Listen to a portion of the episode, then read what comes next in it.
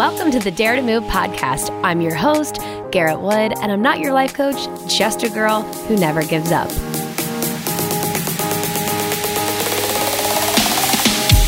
Happy Wednesday, guys. I hope you're having an awesome day so far. Whether you are driving on your way to work or you're like me and you're up on your way to your morning workout, or maybe it's nighttime, maybe it's not even Wednesday. Anyway, I appreciate you listening wherever you are. And for the record, I listen to podcasts while I shower, while I do my makeup, and in the car. I find it so stimulating. Nevertheless, today we have an incredible guest. She is an NBC 10 newscaster. Her name is Joy Lim Nakrin, and we are so lucky to have her. The inner journalist in me is totally stoked to know more about what it's like to live a day in the life. But you guys, she is not your average newscaster. She is very unique because she has an international background. She was a host on ESPN and MTV Asia. She starred in a reality show in Malaysia, is of Chinese, Filipino, and Jewish descent, has a Duke law degree, and she's an emerging leader in Boston for women in media, animal rights, and Asian American issues. She's a board member of the Asian American Journalists Association of New England as well. So she's doing a lot of stuff this month of May because it is Asian American Heritage Month. She's hosting the Boston Chinatown Neighborhood Center's 50th anniversary gala on May 30th at the Intercontinental Hotel. So if that interests you, let me know. Her contact info is also in the show notes. You can get more info on that. You guys, there's a lot going on in May for her. So follow her on social. Again, her stuff is in the show notes. She's going to mention it in the podcast as well. And one of the most interesting things I found about this, besides just all of her life experience, is that she, I'm not going to give too much away. I'm going to only tell you one thing, and it's at the end. Who she's inspired by inspired me because I thought, man, that's who I should be looking to, that type of a person. She's super relatable, and I really just hope that you guys gain as much as I did from doing this interview. And if you obviously you can't see her, we did not video record this. This is all audio, but you guys, you've probably seen her before because she was on Fox 25 in Boston and now she's on NBC 10 as mentioned. So you might actually know her face or feel like you know her. I always feel like newscasters are like just a part of my life because they're always on in the background. I grew up with the news always on in the background. So, anyway, I'm thankful to be the background noise in your life today. I hope that you gain some wisdom from Joy. Thank you so much to Joy Lim for coming on. And you guys, without further ado, here is Joy. Joy, we are in Wellesley at the public library. This is kind of a random but fun place. So thanks for coming in. How are you? Thanks for being with me. It's fun to be here with you. yeah, it's a good. I like doing these on Fridays because it's kind of a nice way to end the week. I agree. It's just relaxed and and just fun. Yeah, this is going to be really fun. And my listeners know that I usually start with a quote. So today we are going to start with a quote that I'm going to read because it's a little bit long.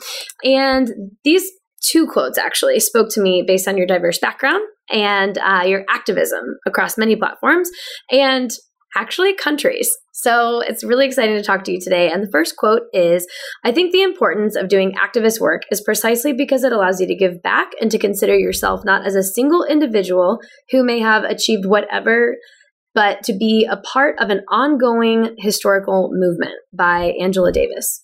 Tell me how that speaks to you. Like, how does it hit you? What does activism mean to you? Well, you know, I have to say, first of all, that when you said activism and me in the same sentence, I'm like, me, an activist? because I don't think of myself that way, but I do think of myself as somebody who, you know, who serves the community. I do see that as my role as a journalist, but I think that one of the reasons why I really love NBC, I love the company I work for, is that I think our company is really committed to serving the community. So for me, a lot of what that means is going out there and showing my support to causes that I think are important, you know, such as rescue animals. I love rescue animals. I have three rescue dogs myself.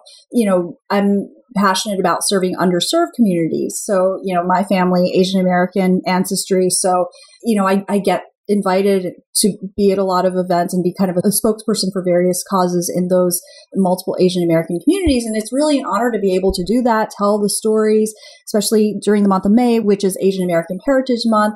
I feel like, look, if I'm not going to share these stories that often aren't told, then who's going to do it? And that's what I should be doing.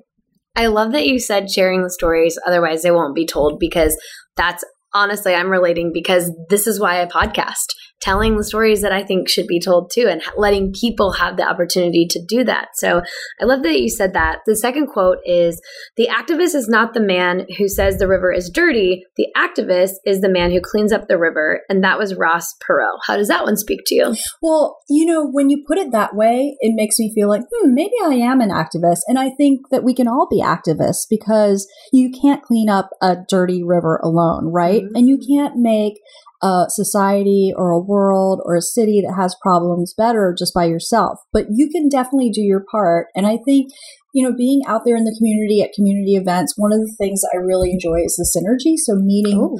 Like minded people who have a similar mm-hmm. passion about whatever it is we're doing that day. So, for instance, I told you later this month I'm going to be emceeing and running in the MSPCA Fast and Furriest Fun Run, which is, you know, raising money towards mm-hmm. animal shelters and animal rights groups. So, that's one of the things I'm passionate about. But getting out there to events like that and meeting all these other, you know, dog fanatics yeah. like me and just people who want to make the world better in this mm-hmm. way, that's always really fun. And and I find that around New England and, and pretty much everywhere in the world that I've been, you can look and find people who want to leave the world a better place than they left it. And when you you meet people like that, I think it's important that you you you take those opportunities to share that synergy, collaborate with them, and mm-hmm. and just do your part. Now, I have a typical second question, but I can't ask it yet because you just made me think of something. And you talk about community and going out in the community.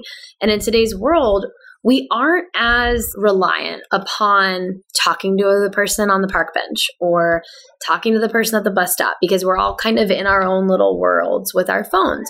So, and you, you are, we're both here in Boston. You're not from Boston. So, mm-hmm. my quick question before my stereotypical second question is what has it been like for you trying to break into a community and mm. really be active in that when you're not from here? Because I had a hard time. You know, I think that's an excellent question. And I think a lot of people, you know, struggle with just trying to find that sense of home and, and belonging. And for me, I mean, you, you know, you, you, raised raised it that I, I I didn't grow up here so I actually grew up in rural North Carolina and my mother's side of the family immigrated from the Philippines and were kind of fresh off the boat immigrants when we were living in rural North Carolina.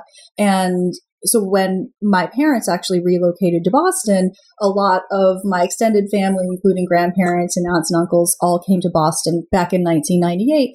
So for me, that was that kind of made Became it home. You know what they say, home is where your mom is, home yeah. is where your family is. But, you know, over the years, they were able to build some kind of sense of community and, and, and find friends here and so forth. And so over time, how I made it my goal to eventually come back and work in the Boston market and make this my home. So I um, eventually came here in 2013, working okay. for Fox 25 News at the time. And then, you know, made the switch to NBC in 2016 and it's been great. Well, that actually brings me kind of to the second question. So, a lot of the people that I interview have a title at their job, their company, the company maybe they started or whatever. And I always ask them if you're sitting on a plane and someone says to you, What do you do? How do you answer? Because oftentimes it's not the same as maybe their job title says, or maybe they don't like to talk about it. So, tell us, you know, what do you do? So, you know, I, I usually just say that I'm a journalist. Hmm. And, you know, of course, that tends to spark a lot of other questions.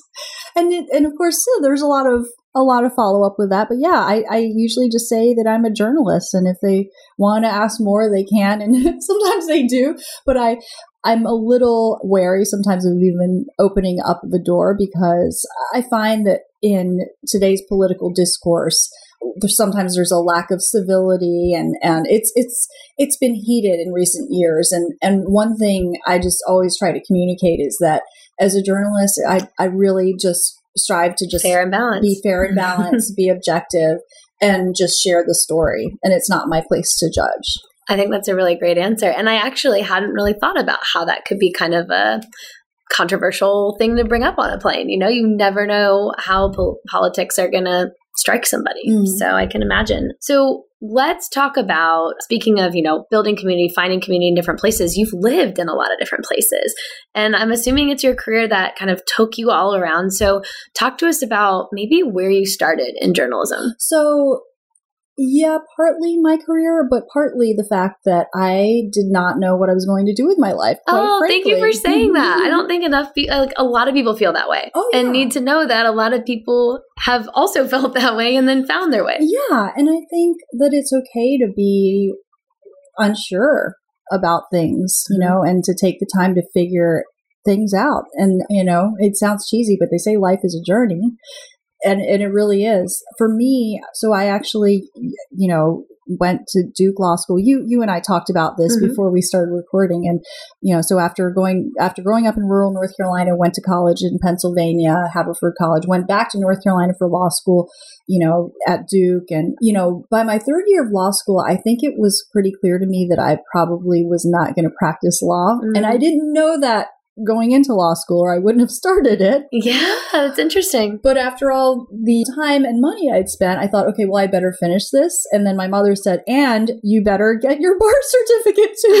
so I was like, okay. She was like, you are finishing what you started. yes, yes. And so at that time, that's I, a good lesson though to finish what you started. Yeah, no, she was right. She was right. You know, I didn't agree with her, but I mm. did what she said because she's my mother and she helped me pay for it. So yeah, but yeah, so I did. I I became a bar certified attorney, got my license here in Massachusetts because that's where my family was from. But I knew in my gut, oh, this doesn't feel yeah. like it's for me.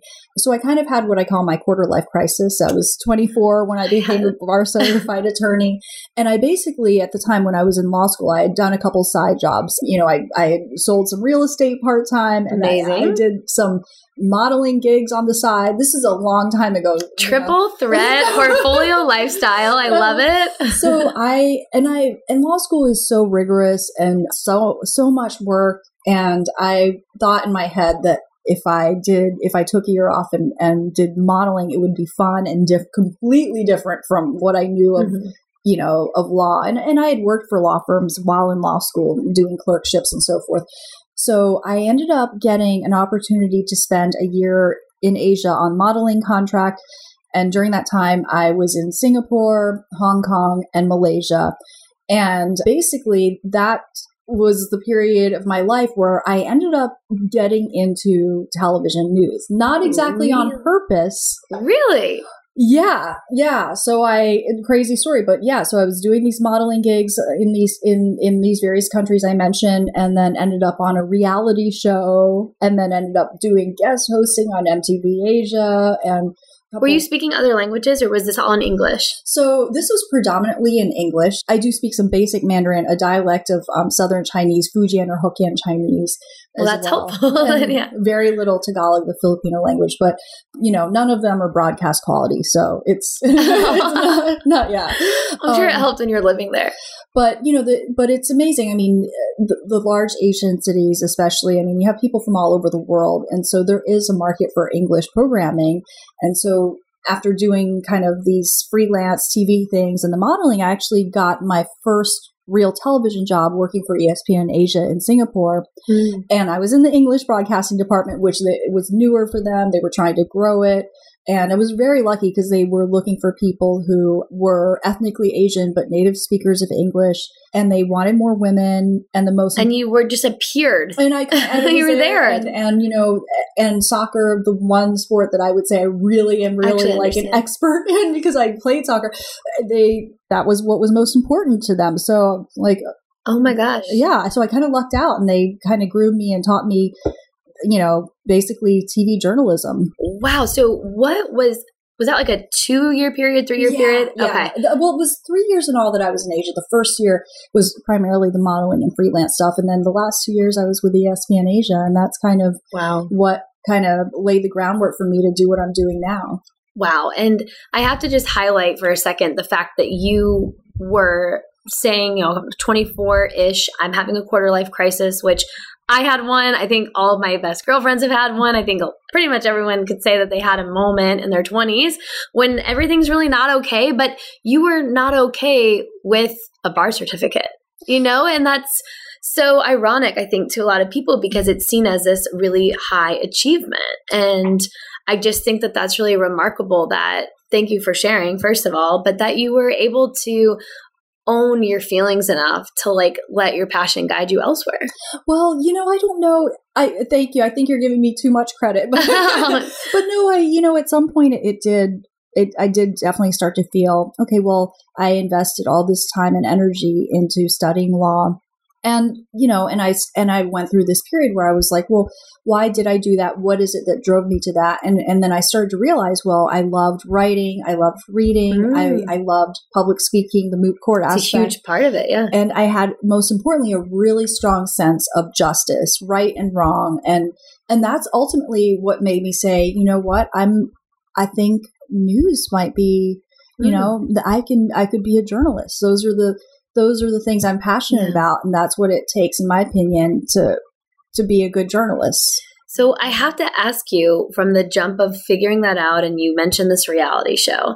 You know, I've watched reality shows. I actually had applied in 2016 to be on one, and a lot of that process was really scary because they ask they asked me at least in my experience some really deep questions because they want to pull out you know your things in the back of your deep darkest secret closet, whatever. And I ultimately the show never made it or wasn't funded and i would love to know what that experience was like for you was it a, was it like it is as raw and crazy as, as it is now or? oh well you know what it was really before the internet exploded so no it wasn't and also i mean this was like 2005 six. So, I mean, no, I, I don't think reality TV. I think like it was a good experience. Changed. Yeah, that's and, so good. And also, you know, it was this. The reality show was actually done in Malaysia, which is it's a Muslim, it's a predominantly Muslim country that was more conservative, so that we didn't you didn't see all the racy stuff that you see mm. on like mm. Bachelor. Yeah. so it was pretty harmless, and it was just for one season. Good, good experience. It was fun. Yeah. yeah. You probably got used to being on camera. Yeah. Yeah. Which we will get into, and and so then when you go to work for ESPN and you're doing what you, you said soccer. Mm-hmm. When you were there, did you think for any time that, okay, I might go down the sports alley, or did you really start to think, okay, I like being on camera, I like interviews, I want to do the news? You know, I I think I, I was already starting to see that mm. I would like to get into harder news because it was fun. Absolutely, yeah. it was fun in you know my early twenties. But I mean, I feel I felt like I wanted to, and I look, I give sportscasters a lot of credit, but for me, I felt like I wanted to to really tell people's stories beyond that.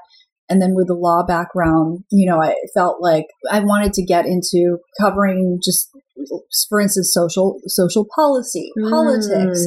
You know, and honestly, there there there are a lot of disturbing crimes that we that we unfortunately have to cover, but we need to inform the community about in news, and then we follow the cases, and so just kind of uh, over time, I started to realize this could be a really natural fit for me. And there was this other piece of television news where sometimes when you're not just covering news of the day, you get to enterprise stories and be kind of a voice for the voiceless and, and tell the untold story. So that was another aspect of doing hard news that really appealed to me that I felt like was what drew me to law. Because at the end of the day, you know, I'm not a confrontational person. I don't like conflict. I don't like arguing.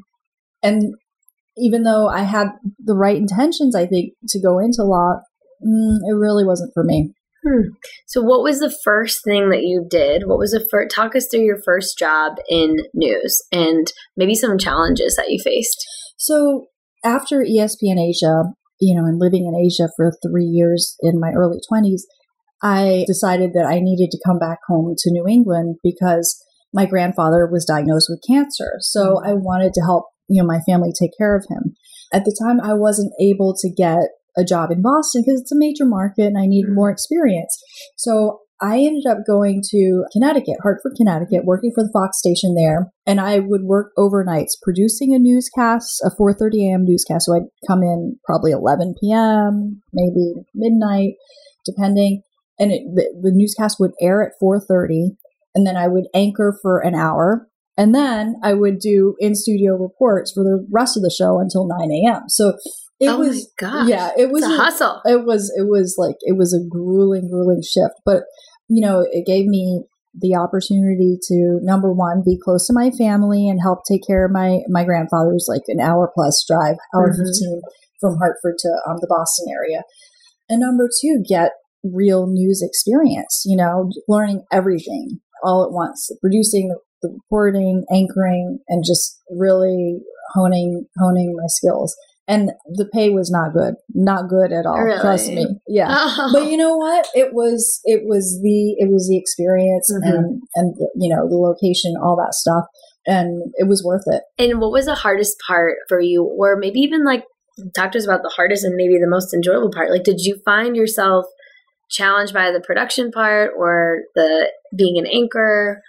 well i think i think all of it and i think that looking back gosh that was more than 10 years ago when i was doing that job looking back now you know that's that was really some of the best training i could have gotten because you you kind of have to do all of it Understand it? Yeah. yeah and even today i mean i i produce some of my own segments you know where i come up with the story ideas and and write the content and you know come up with the visual elements and all Mhm. that stuff and you know you in this day and age you can't be an anchor that just reads a teleprompter you have to be able to copy edit write at times and if there's breaking news more importantly Be there. yeah ad lib just ad lib be able to take just a, a dense amount of information and new information and turn it into a script Quickly. yeah and and and you don't i mean without writing the script you know, Yeah. you're, you're giving the information as you're learning it Yeah. and recapping the information you have gathered and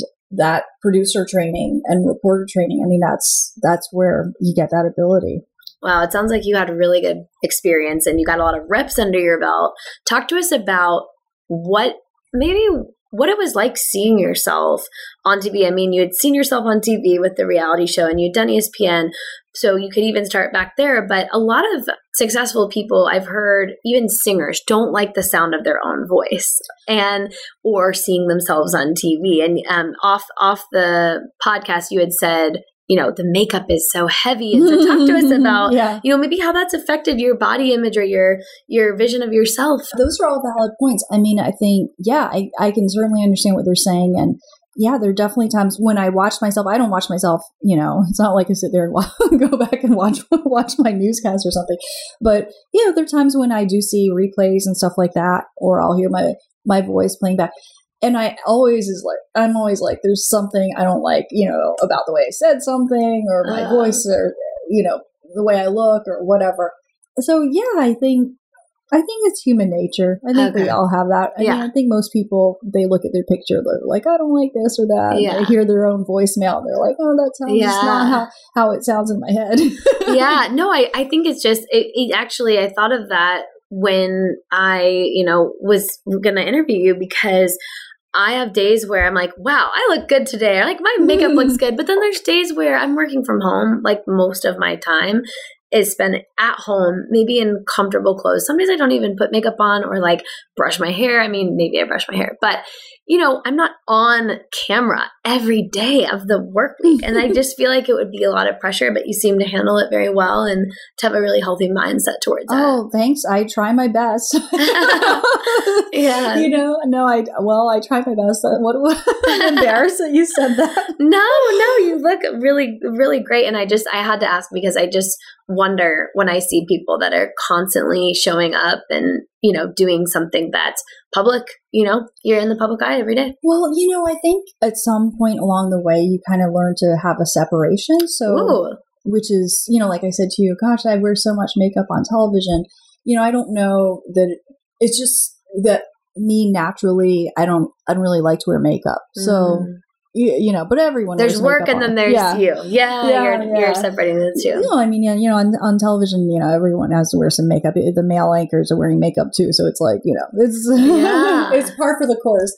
So I think, yeah, there is that separation. And I look at it like, in a way, that's my like if you work at McDonald's, you wear a McDonald's uniform. Ex- oh, You know yes. what I mean? Yeah. So I, I kind of look at it that way. So I'm at work, okay, I put Mhm. on my, you know, NBC, Yeah. NECN uniform, and we actually do have, you know, an appearance consultant that kind of helps you Oh, learn how to do your makeup and your hair and, So they don't do it for you. clothes. Oh no, they don't do it for you. Really? Okay. No, So have to- that's one of the biggest myths about Really? TV news. No, I mean Savannah Guthrie, yes, but I'm not Yeah. Savannah Guthrie clearly. So That's crazy. Um, but so you yeah. really have to like learn that and yeah, you do learn. learn what looks good and for camera purposes. Yeah, and I think it is very subjective. I, every company, you know, NBC has a different style than Fox, and there were clothes that, you know, when I worked for Fox that that management liked, and and they didn't work for NBC.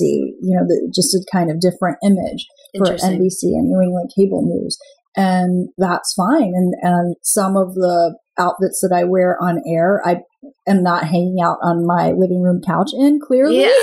and that's fine. Yeah. But that's you know, I think most folks, I think any any person can relate to that. They, yeah, that they have- separation. yeah, they have their work work wardrobe, and you yeah, know, their weekend wardrobe. absolutely. Yeah, I love that. So, talk to us about the various things that you care about because, you know, a lot of the people I talk to on this podcast have some iteration of a por- portfolio lifestyle. It's what I like to say I have, where I have real estate, I have my online business, I do multiple things, and it all kind of creates this like work lifestyle. So for you, you you're very active in the community and for all these causes. So why don't you talk to us a little bit about that because it sounds like your day job is pretty demanding. So how do you find time for it? How do you balance it all? Like let's let's hear about it. Well, so you know, this is, I guess, what I call kind of synergy or synchronicity, and and maybe the word is harmony. So Mm. I'm I am truly passionate about my job and I'm truly passionate about you know any of the causes that you see me supporting and you know when I, you see me emceeing an event it's because I'm passionate about it. So it that's doesn't really important. feel like work. You know what I mean? Mm. So like I told you I'm I'll be at the MSPCA Fast and Furriest Fun Run. I'm seeing that running it. I'll I'll be doing speaking at an Asian American Women's Mental Health Forum later this month. I'll be emceeing the Boston Chinatown Neighborhood Center uh, 50th anniversary gala later this month, and I have several Filipino Independence Day events coming up. But these are things that it's it's like I feel so honored to be part of these things, and I feel honestly when I when I go to these events, I feel really inspired by other people. I feel like it gives me energy, you know? Oh, that's so important. And I think that's really good for the listeners to hear too. Because if you haven't been active in any way, you might think of it as work or something that's going to take energy. But it sounds like quite the opposite. Well, I think it depends. I think if it's something that you're genuinely passionate about. Okay, like I, I'm looking out this window and it's kind of a rainy day here in Mhm. Wellesley. So I'm looking at some trees. My mother, for instance, she loves plants. I can't tell you what any of those trees are.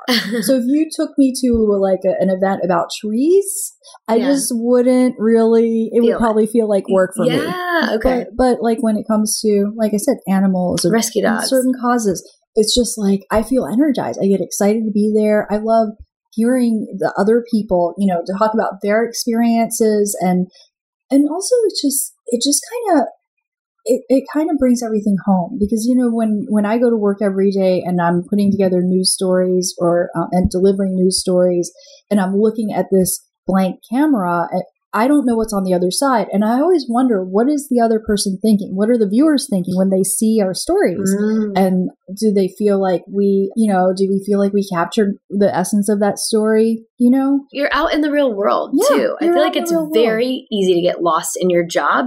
And if you Mhm. have, you know, an immediate, you know, group of coworkers, maybe their worlds, But Mhm. if you're not out in the real world connecting with real people in your Yeah. community, you could easily probably lose sight of Yeah, yeah. And so that's why I really like going to these events because, I mean, they just kind of keep me real, you know? Yeah. I mean, just talking to people and finding out what do you, what's going on in your life? What do Yeah. you care about? What do you want to hear more about on the Mhm. news? What do you want to Yeah. see on the news?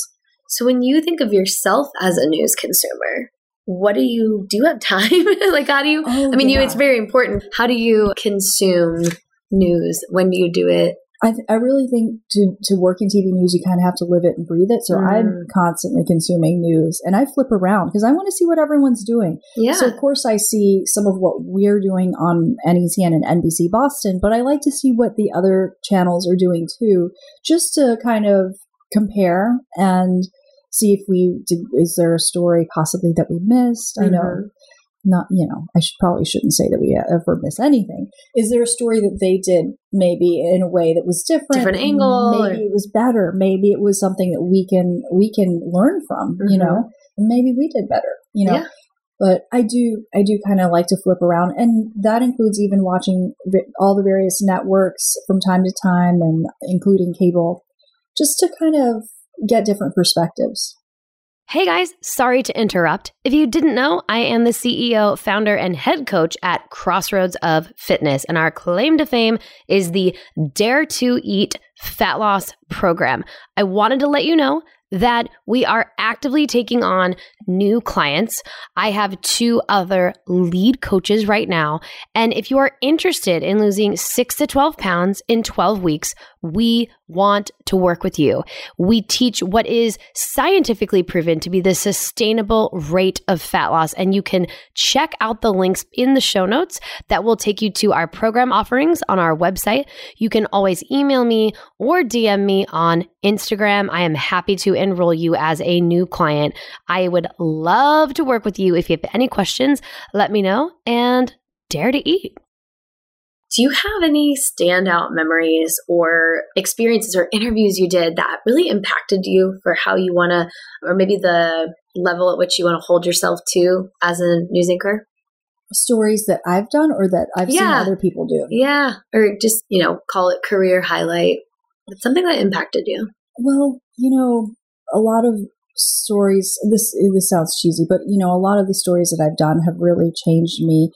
But I think when I did a series on human trafficking the year before last and meeting survivors of human trafficking, that really, you know, it shook me. And I, I didn't feel right for weeks. You know, I just mm. emotionally, I was so disturbed because, you know, I could identify with them. You know, as a woman, you, you could kind of put yourself in your in their shoes and imagine the horror that they had to experience.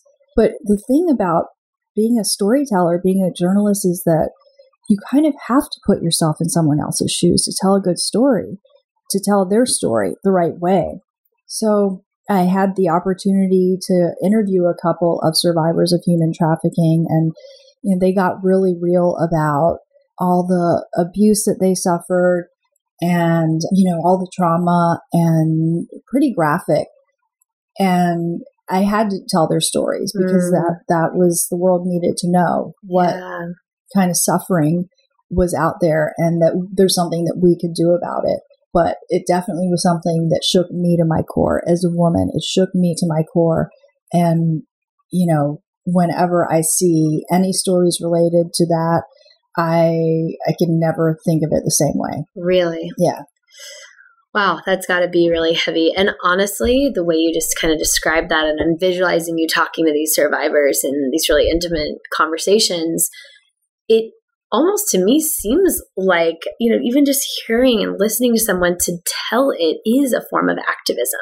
Mm. You know, it really makes me think of that because you're you're making a difference by bringing something to light that maybe wouldn't be and mm. nothing can be done to change it. Mm. And I think that that's important. Yeah. Yeah, well, and the thing is that something can be done to change it. And I feel like, you know, as newscasters and journalists, that's kind of what our purpose is. Let people know what the issues are so that maybe they can change it. Mm.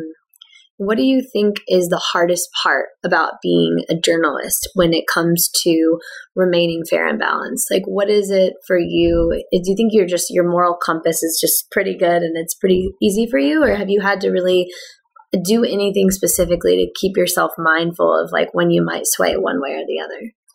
You know, I think you always have to kind of check yourself.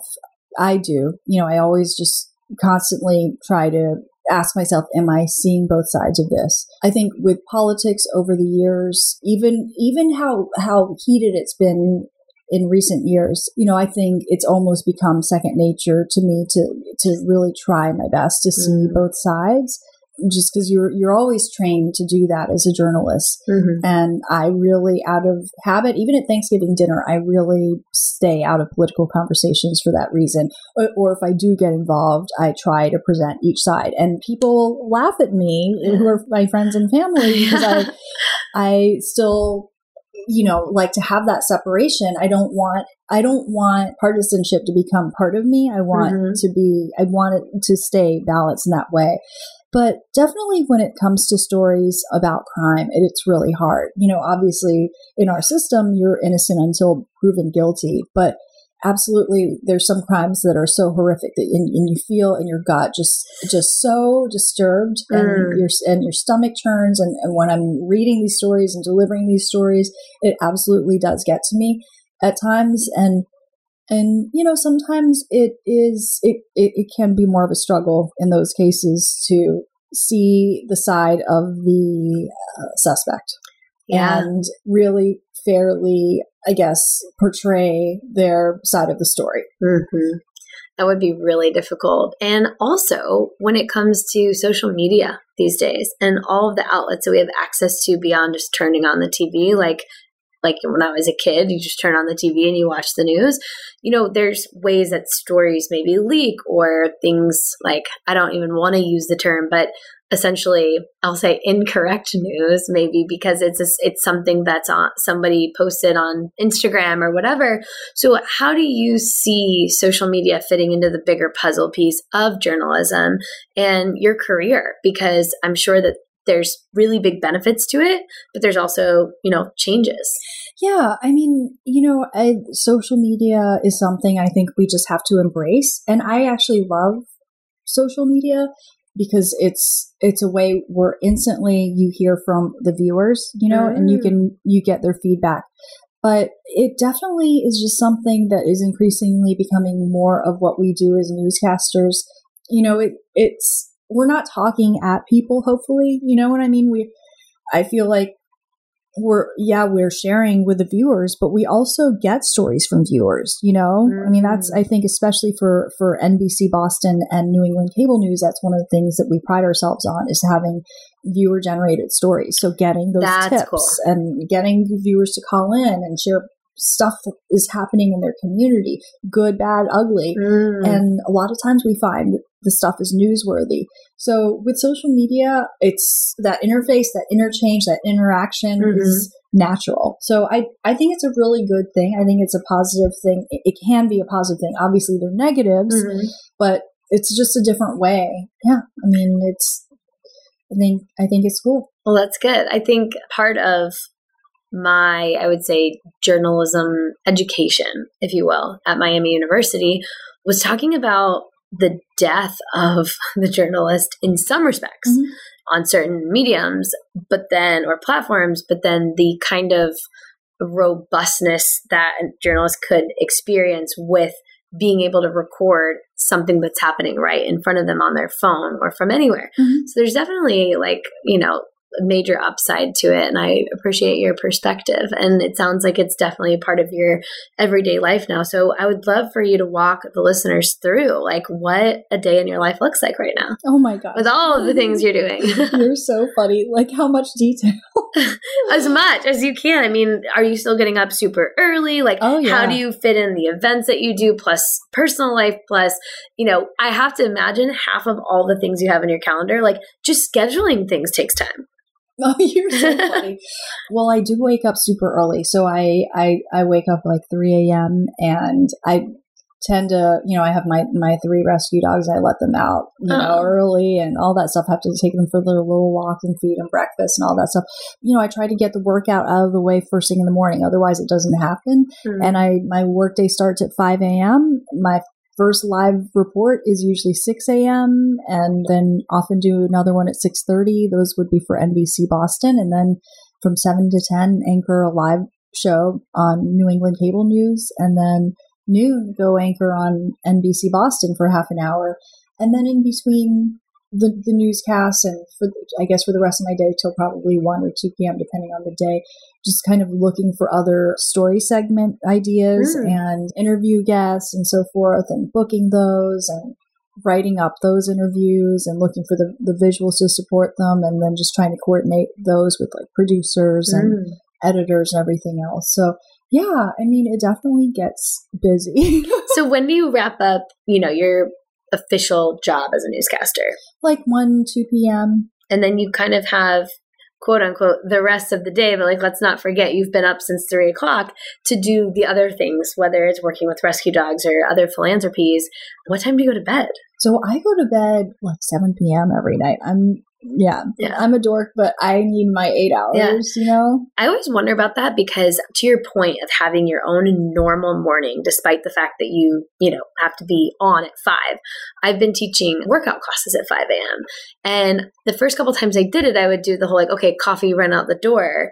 But then because I have other jobs, my day never stopped after five. You know, the day keeps going. And so I realized that I wanted a regular day. So I started getting up at 3:30 on the, the days I teach at 5 a.m.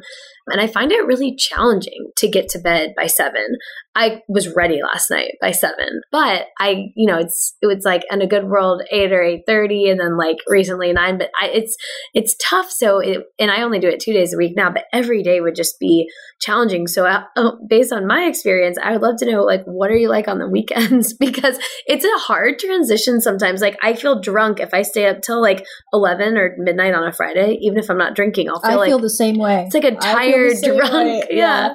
yeah, no, I I experienced that too. I mean, I mean, you can still have a social life going to bed at seven p.m. That's true. You know, you can. Mm. It's maybe on a Friday night depending on how, how I'm feeling, how much energy, you know, I could, I would just like go out with some friends, you know, have a couple drinks and some, and some food somewhere, but not like a crazy club night yeah. on Friday. yeah. you know, I'm just well, because you're probably getting up Saturday to go do a run or MC something. Yeah, I mean, I do, I do a lot of that stuff, but I mean, that stuff is fun to me. I, yeah, I, I like Part it. You know, yeah. yeah. So I think that's kind of been the key for me. And mm-hmm. everyone has their own way of doing things, but for me, as long as in my spare time the stuff that I'm doing I actually like, mm-hmm. it doesn't feel tiring. It feels energizing. I love that. And I think that people need to hear that because I think a lot of times with fear of starting something new, or as I like to say on the podcast, daring to move, there's the like, what if it's hard? What if it stresses me out? What if it's just more that I can't handle? But like you're just painting such a great picture of how, like you used the word synergy earlier, that it's kind of just adding a certain energy to your life that is like harmonic in some ways. So I love that. Well, yeah, I, I, I try to. Mm-hmm. I try my best. Well, I'm sure the listeners would want to know, you know, how do you balance it all? Is there anything that you do? Like I'm looking at your planner right now. You are seemingly similar to me where you have to write it down by hand. Mm-hmm, I do cross check myself with like I think I have some like the very important things in my phone. Usually cuz like if I forget the address then it's in my phone. But, you know, what is it about you whether it's I don't know. Like I interviewed a movie producer who has to do a crossword puzzle every night to stay sane. You know, like any weird ticks about you that that you have in your life that's just part of a ritual for you that keeps you, you know, focused, not forgetting things, doing it all. Well, I am like I am definitely old fashioned. I have one of these these crazy planners like with a really what does this say? Pathway. Some beautiful paths can't be discovered without getting lost, which is like which is so me. I'm just, you know, I'm kind of philosophical and kind of a cheeseball. And it has some I love that. It has some like you know, picture of a meadow with trees and a blue mm. sky, but, and it has my scribble scrabble all over the inside. But yeah, I'm mm-hmm. kind of old school like that. I just write notes to myself and mm. write everything down. And yeah, I mean, that's, you know, just try to stay organized. Yeah. So when I, I've listened to a couple, oddly enough, Navy SEALs talk about what keeps them on point or organized or not necessarily organized, but they talk a lot about like pressure, intensity, mm-hmm. fear for a lot of them is like a really good one that keeps them on their toes. And this one guy, I believe it was the guy who killed Osama bin Laden, said, as soon as I lost the fear, I lost my edge and I didn't feel like I should stay you know, in that job. And I spoke with a writer, actor, producer the other day, and she said that when they would count down five, four, and then the three, two, one, be quiet, like that would just get her like so amped up. And so I'm curious, what does that for you in your life? Do you thrive in that type of energy or space, or is like every morning for you? Is it kind of that like giddy feeling? So being on live television, it's hard to ever just take it for granted. You know, I, mean, I think I think you are conscious. Like I am on live TV. I better not screw up. You know what I mean? People freak out when it's like happens once in their life and it happens to you every week. Well, I mean, like anything in life, the more often you do it, the easier it gets. I mean, mm. like if you had me pilot an airplane, I would be having a meltdown, panic attack. But pilots do it every day. That's a good but, point. That's but a good I, point. But I think there's still you know, I think in, in a lot of, I'm sure a lot of people in a lot of professions experience this. Uh, you know, I'm not a doctor working on in a life and death situation. My goodness, I experience the same mm. thing. I mean, you think about firefighters, you think about police officers who are responding to life threatening situations. I mean, they have this fear of, you know, failure. Mm. What are the mm. consequences if I fail? And honestly, I always have that fear in the back of my head. What if I mess up? What if I do something wrong? Because I'm on live TV. Everyone's going to see it. But at the same time, you know, we joke about this stuff in TV news. Well, we make a mistake. No one, we didn't kill anyone. You know what I mean? Yeah. so, so, you know, I think putting it into perspective, like, no, I'm not, I'm not a firefighter I'm not a police officer. I'm not a doctor. I'm not a pilot. I, you know, I'm just delivering the news. I'm doing it the best I can. Mm. And it's a great honor to do it. I take it very seriously, but you know, I, I can't get too, you know, comfortable or I can't, you can't be so self important and think, my God, that this is like yeah. a life and death situation because it's not, you yeah. know? Yeah, I mean that's I mean of course with a couple of exceptions, right, where you're delivering breaking news that could, could potentially really, yeah. save someone's life. Okay, get out of the way. There's a tornado or whatever the case may be, mm-hmm. right? So you know, but but we just you know we do the best we can. But absolutely, a fear of failure is always in the back of my mind, and I think you're right. That drives that drives people to actually do their best. Like be on. Yeah mm-hmm. perform. And thank you for sharing that. I know you you mentioned you know i don't want it to be all about me or you know i don't want to be so self-important but to a lot of people and this might just be i don't know the, the house i grew up in but the news was just a theme in the background of our lives. It was always on. My parents, my aunt and uncle, my mom, like everyone always had the news on. Like it was almost as predictable as morning coffee is for me now. You know, you wake up, you go downstairs to the kitchen, my grandma has the news on, things like that. And I have this like almost emotional response now if I see a flashback to Tom Brokaw because he was just somebody I saw all the mm-hmm. time. And, mm-hmm. you know, whether it's right or wrong, he to me is a leader. So I'd love to know what leadership means to you. Hmm. Well, that's a great question. You know, I, I always say you can't be a leader without followers. So I think about that's really good. So, but but just because you are like, oh, I'm I'm the leader, I'm in charge. You know, people aren't going to be like, oh yeah, I'm I'm with her or him. Mm-hmm. What am I doing for others that makes them want to have my back basically or listen to what I have to say. Mm. So in the workplace, one of the things, you know, it's not, you know, yeah, I'm on camera, but I have a great team, you know, of producers and writers and, you know, director running the camera and, you know, guys working in the audio department, making sure that the microphones are working and everything else. So, I mean, I, behind the scenes, I really try to be a good team player with them and, and help them. And, and I find the more I help them, the more they help me. But mm. with the viewers, you know, I feel like it's, it's the same relationship. I've got to always realize I'm serving them and I'm here to serve them. I'm here to share with them the information that they need to know and that they care about.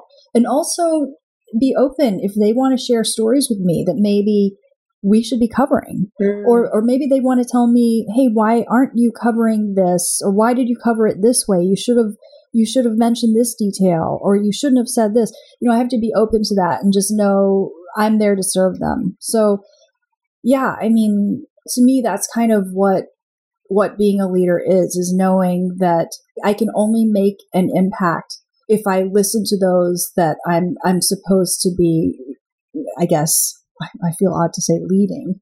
Yeah.